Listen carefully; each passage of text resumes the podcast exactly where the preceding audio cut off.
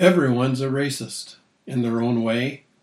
Everyone, whether they admit it or not, is racist. People may not realize this, but due to stereotypes, bias, and where someone may have grown up, they may feel a discomfort or distrust towards other people of a different race or background. Dominic Perenich, the author of this statement, captured the common belief prevalent today. Those who agree with Dominic see racism in every segment of society. Nothing escapes its influence. Education, employment, earnings, advancement, laws, rules, and rulings, religion, and politics, just to name a few aspects of life. In fact, many people now accept it as undeniable. They point to instances in their own lives and the lives of family and friends where they believe racism brought mistreatment to them. Even a minimal attention to current news media provides abundant evidence of the accusations of racism. Politicians consult among themselves and propose steps to remove its presence and influence in our culture. New laws and sanctions arise from their deliberations that they believe will fix the problem. Because of the heightened awareness of this issue, the courts examine their rulings diligently to remove even the hint of racism. Employers re examine their policies to exclude it from their businesses. Schools at all levels attack it with vengeance to preclude its presence in their curricula, classrooms, and corridors. Even religious leaders propose actions to erase its claimed presence and effects within the Christian community. They demand that a new awareness of the potential of racism among Christians must lead to a re evaluation of the church's programs and policies to root out any vestige of racism. To come to grips properly and effectively with these challenges within the Christian community requires an examination of the biblical instruction on this important and potentially divisive issue. Does the Bible address it? Where does it arise? Who in the Bible speaks to the issue of racism? What does the Bible say about it? Even more specifically, did Jesus address it? If so, what did he say? Since there is nothing new under the sun, you can expect that the Bible does in fact tackle racism. The culture in which Jesus lived on earth practiced severe racism. The Jews hated the Romans who enslaved and ruled over them. The Jews' revulsion of the Samaritans caused a separation between them geographically. In fact, no Jewish person would travel through Samaria to Galilee in the north, even though it provided the shortest route. This separation also meant that the Jews did not communicate with Samaritans. Further, the Jews of Christ's day despised non Jews, the Gentiles. I hope that it doesn't surprise you that Jesus himself addressed racism with his disciples and countrymen numerous times, with the scriptures confirm. His commentary against it included direct statement as well as behavior, which exemplified his attitude towards this ungodly behavior. What did Jesus say about racism? In John 3, verses 1 through 21, records Jesus meeting with Nicodemus, a ruler of the Jews, at midnight. During this conversation, Jesus explained the way a sinner becomes a child of God. It is the unique work of the Holy Spirit who imparts a new birth to someone. As the discussion continued, Jesus identified himself as the Son of God, and his mission from God in one of the most well-known verses in the Bible. John 3:16. You probably even know the verse. Here's what it says. For God so loved the world that he gave his only begotten son, that whosoever believeth in him should not perish, but have everlasting life. Notice the all-inclusive words used in this verse. First is the word world. Jesus and God and the Holy Spirit love the world, speaking of mankind and humanity. There's a second all inclusive word, the word whosoever. This word discriminated against no one, neither race, age, gender, or status. Jesus declared to Nicodemus that anyone and everyone who believed upon Christ inherited eternal life from God. In fact, Jesus frequently used the terms every, all, whosoever, everyone, and others like it. They're too numerous to list in his messages and ministry that revealed the absence of racism in him. He proclaimed a message devoid of racism. There's a second example from John this time chapter 4, verses 1 to 43. Here the Apostle John recorded Christ's interaction with the Samaritans, people whom the Jews hated. According to Smith's Bible Dictionary, the Samaritans comprised a mixed people Jews who inhabited the northern kingdom of Israel, and Babylonians who moved there by the king of Babylon after he conquered the northern kingdom of Israel. He moved some of his own people there after his victory to help repopulate the territory that he captured. Some of the Jews intermarried with the Babylonians. The Samaritans believed that they were the true children of Abraham and the inheritors and protectors of God's law. Perhaps this brief description gives you enough information on why the Jews hated the Samaritans.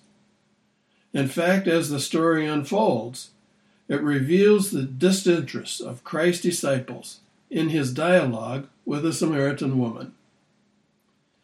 Jesus wanted to return to Galilee in the north from Jerusalem in the south, with Samaria in between them. The typical route for Jews circled around Samaria to reach Galilee. However, in the providence and foreknowledge of Jesus, he needed to travel through Samaria to meet with a Samaritan woman. His route took him not in the common circular route around Samaria, but into the territory of Samaria to a well outside the city of Samaria in the territory of Samaria. As Jesus knew beforehand, on this day a woman came from the city to draw water from a well outside the city. Using the proximity of the well and her desire for physical water, Jesus spoke to her of the living water that he could give to her. In this dialogue, with the Samaritan woman, Jesus spoke of living water, in other words, salvation, that he gave to those who asked, even a Samaritan woman. When Jesus met with this woman, he broke Jewish racism towards the Samaritans. Plus, he met with a woman, another unacceptable behavior of the Jews. Christ's behavior startled the woman who wondered how a Jew like him would speak with her, since the Jews did not have any dealings with Samaritans, let alone a woman. As a result of this meeting with her, she returned to the city, brought many other Samaritans to meet with Jesus. Many of them came to faith in Christ because he refused to follow the racist patterns of the Jews. Although Jesus did not speak directly against racism in this episode, his attitude and behavior showed his anti racist beliefs. Jesus extended his loving offer of salvation to the Samaritans. a people whom the Jews treated with racial hatred. A third example is from Matthew chapter 15, verses 21 to 28. In this text, Jesus visited a non Jewish territory, Tyre and Sidon, cities north of Galilee. A Canaanite woman came to Jesus on behalf of her daughter and pleaded with Christ to cast out the devil that afflicted her child. At first, Jesus did not respond to her pleas. After some time, Jesus told her that he was sent to Israel, a short mention of his primary ministry to reveal the fulfillment of Old Testament prophecies of his coming as their promised Messiah, King, and Savior. Not deterred, she continued her pleas. Jesus replied that he should not give to dogs, in this instance, that word dogs referred to household pets not vicious mongrels, not give to dogs what God intended for the Jews. This statement reflected the often racist statement of the Jews toward Gentiles, which some of Christ's detractors emphasized. But obviously, Jesus did not mean it in that fashion, or else he would have departed from the woman and left her pleas unanswered. He made this statement to test the woman, to reveal her faith and humility that he knew existed in her. Undeterred, the woman replied that the dogs, the little household pets, do eat crumbs from the master's table, a reflection of her humbling and trusting attitude towards Christ.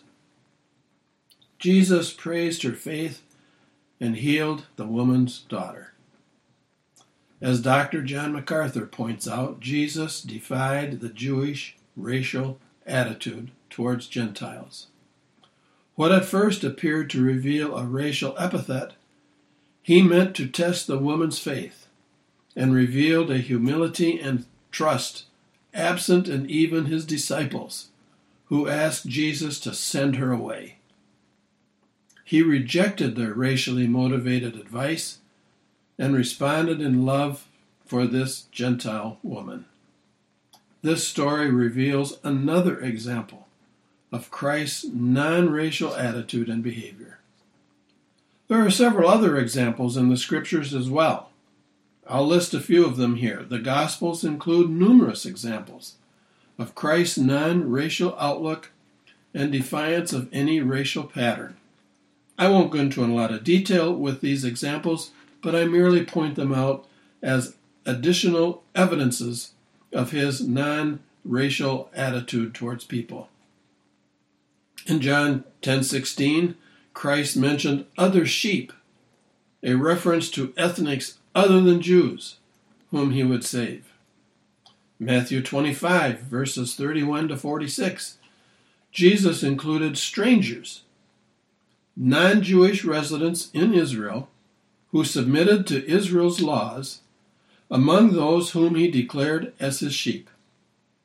Luke 10, verses 25 to 37. This story describes the parable of the Good Samaritan. Jesus told it to describe love for a neighbor. Interestingly, it involved a Samaritan who showed love and compassion upon a helpless, beaten man. John 17, commonly known as the Lord's Prayer, his great intercessory prayer before his crucifixion. As recorded here, he prayed not only for his immediate disciples, but also for those who would believe on him because of their ministry, which would include people from every tribe and nation. And finally, several references that describe the Lord Jesus Christ commands to his disciples before he ascended into heaven. Matthew 28, verses 19 and 20, Mark 16, verses 15 and 16, Luke 24, verses 46 to 47, and Acts 1 8.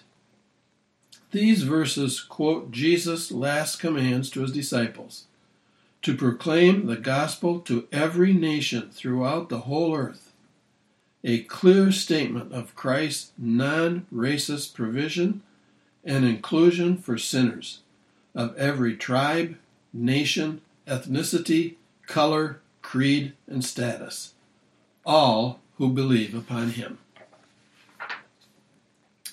Clearly, Jesus rejected all racial practices of his era during his ministry on earth. His last commands to his disciples demonstrated his complete inclusion of all people and his provision of eternal life for all who believe in him without exception. Why did Jesus provide these illustrations for his disciples? What purpose did they serve? Jesus wanted his disciples, the Jews and the Gentiles, to know that he fulfilled the Old Testament prophecies of the coming Messiah, the King and his kingdom as foretold, and that his Messiahship and kingdom included all people who believe in him, not just the Jews. Second, Jesus wanted everyone to know that his death, burial, and resurrection redeemed sinners from every ethnicity, proving his love for them. Jesus commanded his disciples to broadcast the gospel to all nations without exception, teaching them his commands and making them disciples. Christ's redemption, given to everyone who believes in him, reconciled them to God, making them members of his kingdom. Third, Jesus used these opportunities to reject every racial attitude and barrier that the Jews established. In these instances, he spurned the beliefs of his day, even those of his close disciples. He wanted people to know that he saw only two groups of people believers and unbelievers, not racial divisions. Although these examples show only Christ's non racist attitude, they also show his love for sinners of every kind. He used these opportunities to rebuke his disciples, his countrymen, as well as disciples, and showed that he tolerated no racial divisions or discords. What correlation do these stories have for you and me? Sadly, the racial conditions in which Jesus, which Jesus confronted, look like our day. Everything true then is true today. Racial conflicts develop in virtually every segment of society. Education, elections, and employment, just to name a few of them. White, black, Asian, Hispanic, Native American, people of all ethnics and cultures battle one another. Preferential treatment of one ethnic person or group over another one sets the offended person or persons into a retort against the offenders. These conflicts arise within Christian congregations too. In fact, this very issue, racial animosities, rises to the top of problems facing Christians today. For Christians and Christian congregations to respond biblically to this condition, we must learn from Jesus how to live with people of other ethnicities and how to treat them in a he provides a clear example for us to emulate. Jesus identified only two groups of people believers and unbelievers he declared that the salvation, redemption, and reconciliation to God that he came to provide was for whosoever believed, without regard to nationality. He also rejected popular racial epithets. Jesus spurned the racial separations that one culture imposed upon another. He did not elevate one nation above another nor subjugate one below another. He taught us to love our neighbor, even the racially segregated and abused one. He offers abundant life to people of all nations, as shown by his commands to Christians to spread the gospel of his kingdom throughout the whole world. In terms of our day, he was completely anti racist in the purest form. To fully follow Christ requires acknowledgement of our inability to love others and treat others as he did. Yet, Christians and their congregations must follow Christ's example and treat all people with Christ's love. We can obey his commands to follow his example only by the sufficient power of the Holy Spirit, who indwells believers and enables us to conform to Christ. What implications do these truths have upon our lives today? Well, for believers, we must remember that our natural condition, due to the weakness of our sinful human natures, causes some believers to adopt racist attitudes. Therefore, we need divine intervention in our lives to enable us to obey and follow Christ's pattern. Jesus promised the Holy Spirit who would indwell his followers and who would guide them into the truth and enable them to obey him. The anti racist Christ sets the pattern for Christians to obey and follow. The teaching of Christ on racism provides insight for those of us who trust Christ as Lord and Savior on how the Holy Spirit can use Christ's commands in our lives. Christ followers show their life changing transformations by obedience to God. If you claim to follow Christ, how does this response to racial tensions follow that of Christ? How is your response? Many leaders today declare that all believers are guilty of racism. In addition, they specify that people today must repent of the sin of racism their ancestors practiced. Both are false. You stand alone before God, guilty or innocent of racism. You cannot repent for sins that you did not commit, nor on behalf of any other person, nor does God require it of you in either instance.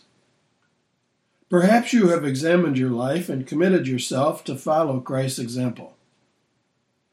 That describes how you should live in this racially sensitive time. I urge you to continue to rely upon the Holy Spirit to enable you to consistently follow Christ and obey His command to love even the racially downcast. However, if you claim allegiance to Christ and profess that you trust Him as Lord and Savior, but adopt racial preferences against others, I call you to repentance. You cannot claim what you do not live in daily life. A true follower of Christ will practice anti racist attitudes towards others as Jesus commanded.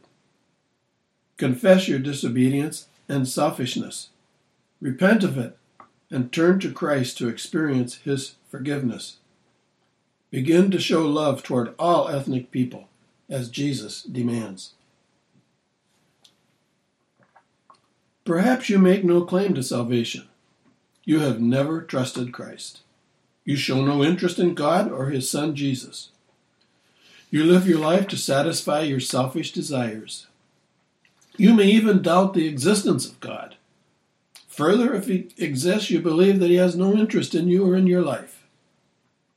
The Holy Spirit can also use these examples from Christ's life on racism to unbelievers like you because it proves that the grace and mercy of God in Christ, as revealed in the gospel, extends to the worst of sinners, like you and me. Hear God's word to you today. When God created Adam and Eve, he planned for them to honor and glorify him and to fill the earth with their progeny, who would also honor and glorify God. Thus they became the head of all humanity who would originate from them. But Adam and Eve sinned when they disobeyed God and ate the fruit of the tree in the garden in Eden that God forbade them to eat. Sin now defiled their, their natures. They looked at each other differently. Guilt replaced freedom. Fear overcame peace and joy.